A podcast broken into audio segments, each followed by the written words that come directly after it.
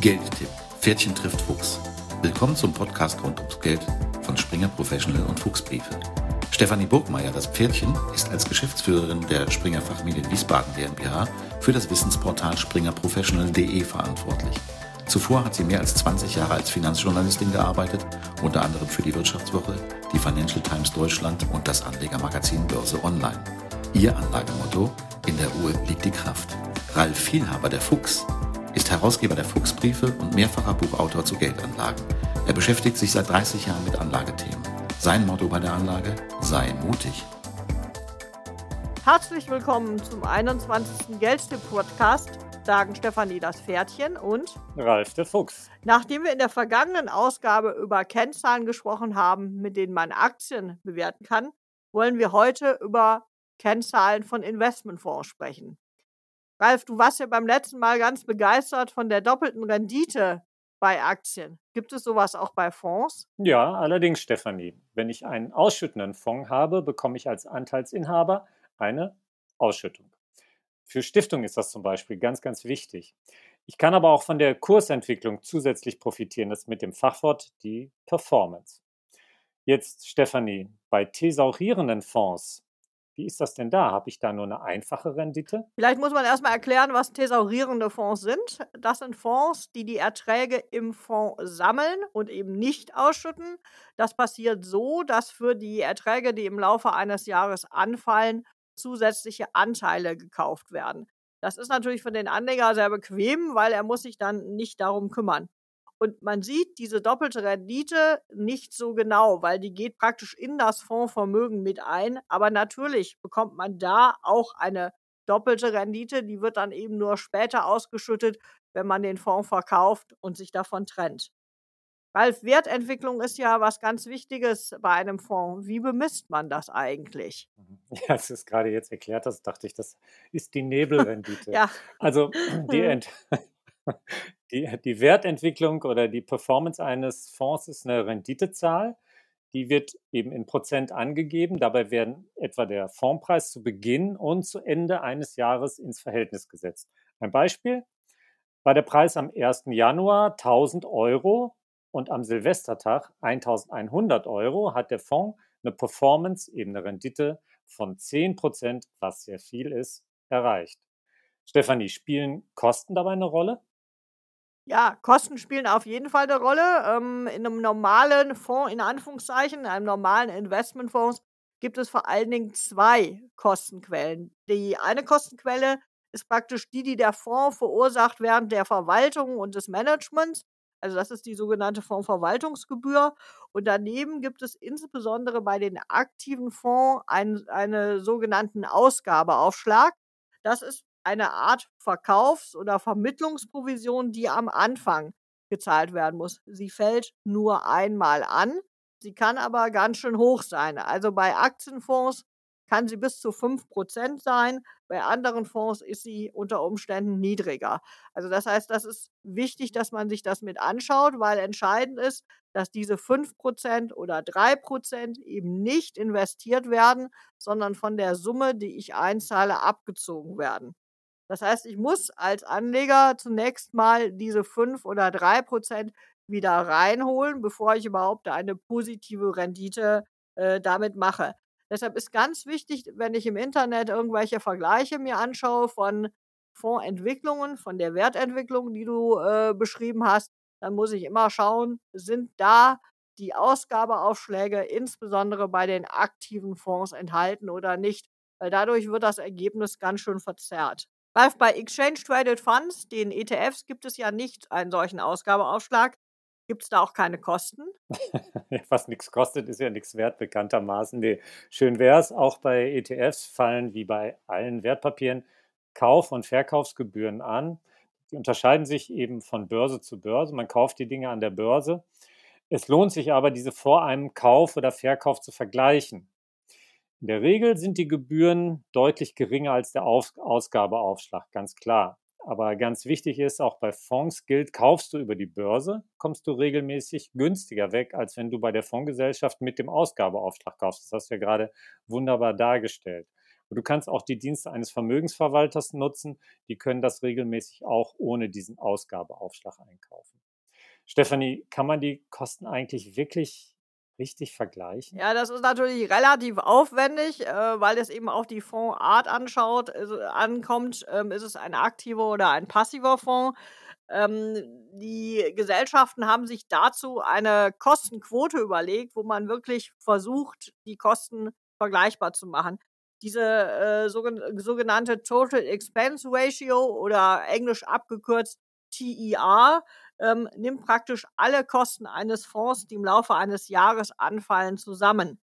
Was dann immer noch fehlt, ist der Ausgabeaufschlag. Also in diese TIA gehen ein die Kosten für die Verwaltung und das Portfolio-Management, für die Wirtschaftsprüfung, die Gebühren für die Depotbank und auch die internen Werbungs- und Vertriebskosten. Das gibt zumindest eine ganz gute Indikation, ob ein Fonds eher teuer oder ob er eher günstig ist. Wenn man dann verschiedene miteinander verglichen hat, hat man da so ein bisschen ein Gefühl für. Ralf, Kosten ist ja äh, bei Geldanlage immer nur ein Faktor. Ähm, welche Kennzahlen äh, sollte ich mir denn neben den Kosten noch anschauen, bevor ich mich für einen Fonds entscheide? Ich schaue auch immer auf das Fondsvolumen wenn jetzt so ein Fonds Vermögen hat unterhalb von 10 Millionen Euro, dann hast du natürlich auch die jährlichen laufenden Kosten für das Fondsmanagement, für das Berichtswesen und so weiter. Und das belastet das Fondsvermögen dann verhältnismäßig sehr stark. Und dadurch kann ein Fonds auch schnell unrentabel werden. Je kleiner also ein Fonds ist, desto höher fallen im Verhältnis zum Fondsvolumen die Gebühren aus, die eine Fondsgesellschaft erhält.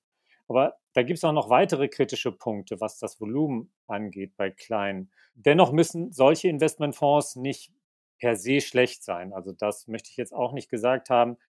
Aber als Anleger sollte man dann schon genau hinschauen, warum ein Fondsvermögen so klein ist. Vielleicht ist es nur ein Spezialfonds, der für ganz wenige Investoren wirklich interessant erscheint. Aber umgekehrt können eben auch sehr große Fonds ihre Tücken haben, Stefanie.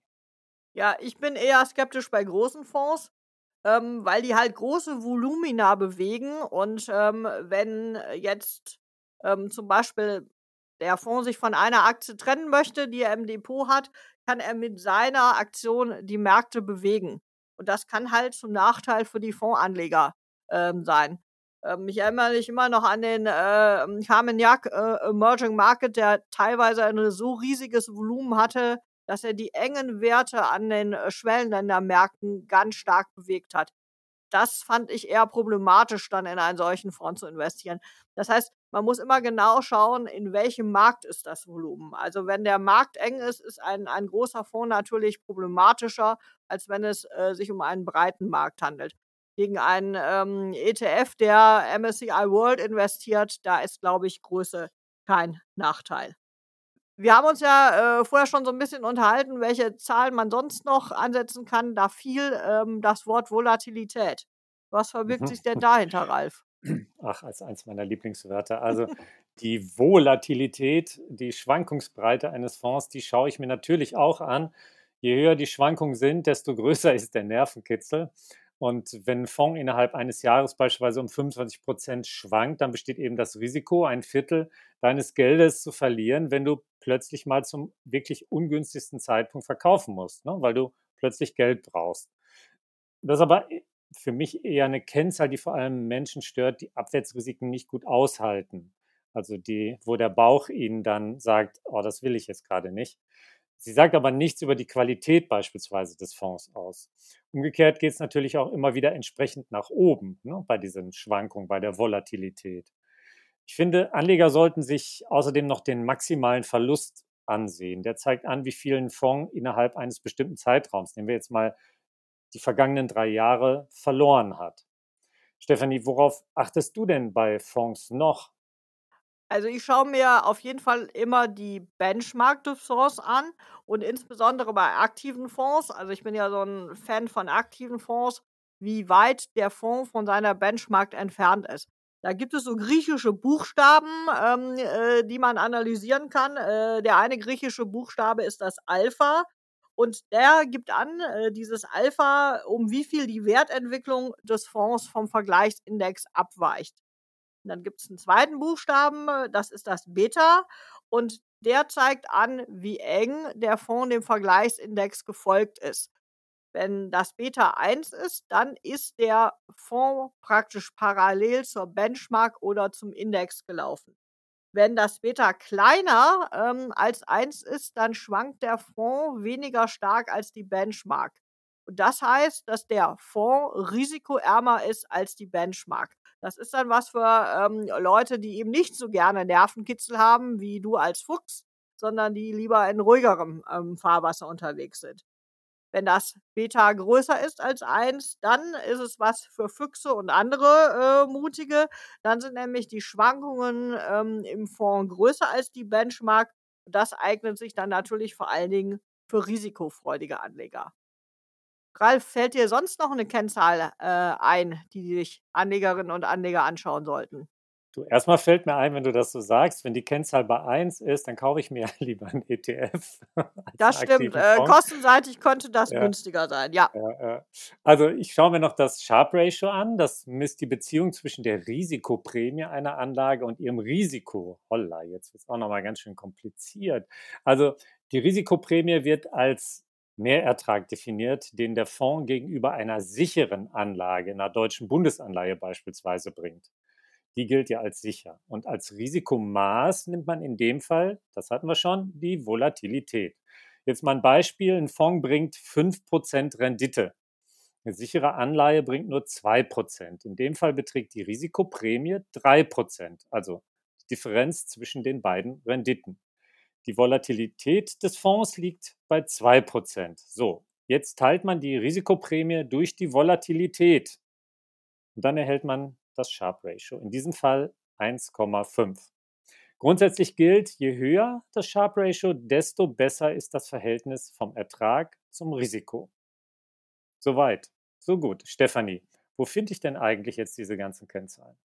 Also diese Kennzahlen äh, findet man in der Regel auf den Fondsplattformen, wo man Fonds kaufen und verkaufen kann, aber eben auch bei den Online-Brokern, wo man eben das Gleiche tun kann, nämlich ähm, Fonds handeln kann zur Beruhigung, man muss das nicht alles jetzt händisch ausrechnen mit dem Taschenrechner, sondern äh, die Plattformen zeigen diese Kennziffern. Also äh, man muss halt Hättest sie du mir das doch gleich können. gesagt. Ja, man muss es, ich finde, man muss ja auch verstehen, was dahinter steht. Ja, also und nicht gleich eine Zahl sich anschauen, weil man, wenn man nicht weiß, ist jetzt ein Beta von 1 besser als ein äh, Beta von 1,5, dann kann man mit der Zahl ja gar nichts anfangen. Also deshalb muss man schon verstehen, was dahinter steht und dann kann man sich die Zahl äh, genau anschauen. Was man bei diesen äh, Plattformen auch immer noch findet, ist ein Fonds-Rating oder häufig findet. Ralf, was hältst du davon? Ja, das muss man sich schon anschauen. Ne? Das ist im Grunde etwas, wo ich auf einen Blick äh, sehe, wie die Kennzahlen verdichtet sind. Also Fonds, bei, bei, Fonds wird das in Sternen ausgedrückt oder in Buchstaben. Und ähm, vor allem sind ja geratete Fonds äh, nach ein und demselben Schema bewertet. Insofern dann auch gut vergleichbar. Also auf jeden Fall hingucken. Stefanie, nur welche Fonds-Ratings sollte man beachten oder auf welche achtest also du? Also ich äh, habe da ein Fable für amerikanische Ratings. Ähm, ich schaue mir insbesondere die Morningstar und die Lipper Ratings an. Äh, das liegt äh, nicht daran, weil ich jetzt der große USA-Fan äh, bin, sondern das liegt daran, dass diese Fonds weltweit, diese Fonds-Ratings weltweit unterwegs sind, dass sie international angewendet werden und dass ich damit eben, egal wo der Fonds aufgelegt ist, ich vergleichen kann. sie gehen ja immer, wie du richtig gesagt hast, nach einem einheitlichen ähm, Standard vor und von daher kann ich dann ähm, Fonds genau vergleichen. Das sind die beiden Agenturen, die ich mir anschaue. Wenn wir jetzt so schön die Zahlen ähm, analysiert haben, ähm, Ralf, was ist denn deine Konklusion? Was würdest du unseren Hörerinnen und Hörern empfehlen? Was wäre ein lukrativer Fonds? Ich empfehle keinen Fonds. Du empfiehlst keinen ETF, Fonds. Ja, du empfiehlst ein, ein e Exchange Traded ja. Fund, also einen börsengehandelten Indexfonds. Also Fonds steckt schon drin. Du kennst ja mein Motto, sei mutig. Und ähm, ich würde diese Woche mal empfehlen den iShares Standard Poor's US Banks in US-Dollar. Der setzt nämlich auf die Erholung der, des US-Bankensektors. Und unter den größten Einzeltiteln, da sind richtig, richtige Dickfische, die Großbanken Citigroup, Wells Fargo, JP Morgan Chase, aber auch ein paar kleinere Institute, MT Bank, Fifth Third Bank Corporation, First Republic Bank. Also für mich im Moment mal eine, ein mutiges Investment. Und dieser ETF kann börsentäglich direkt über die Kapitalverwaltungsgesellschaft oder an jeder Börse gehandelt werden. Du sparst eben auch den Ausgabeaufschlag. Und die laufenden Kosten, jetzt genau hinhören, die betragen nämlich nur 0,35 Prozent, also TER, Total Expense Ratio. Weitere Gebühren fallen da nicht an. Stefanie, was empfiehlst du? Ja, so günstig komme komm ich natürlich nicht da weg, ähm, weil ich natürlich einen aktiven Fonds ähm, empfehlen würde. Ich habe, ähm, wie du ja weißt, ein Fable für nachhaltige Fonds und ich habe einen Fonds entdeckt, der noch relativ neu ist. Äh, der heißt Falcon Green Dividends und er kombiniert eine Aktie, in meinen Augen eine vernünftige Aktienanalyse mit dem Aspekt der Nachhaltigkeit. Also dieser Fonds äh, in, ähm, orientiert sich an den sechs ähm, ähm, SDG-Zielen der UN und zugleich äh, schaut er nach richtig wichtigen Aktien, Aktienkennzahlen. Er nimmt nämlich nur Aktien auf, die mindestens eine Dividendenrendite von 4% erreichen. Wer unseren äh, Podcast beim letzten Mal gehört hat, weiß, äh, wie wichtig Dividendenrendite ist. Und ähm, er achtet darauf, dass das KGV nicht höher als 19 ist. Also einigermaßen im Rahmen. Und ähm, für diese Kombination von Nachhaltigkeit und äh, sauberer Aktienanalyse hat der Fonds auch schon mehrere Ratings äh, bekommen, äh, unter anderem vom Morningstar, also hohe Ratings. Er ist im Moment aber noch relativ klein. Ähm, er hat mehr als 10 Millionen, also von daher ähm, ist es nicht äh, so, dass die Kosten zu stark durchschlagen. Er hat im Moment 16 Millionen. Und ähm, ich glaube, dass dieser Fonds ein Potenzial für deutlich mehr hat.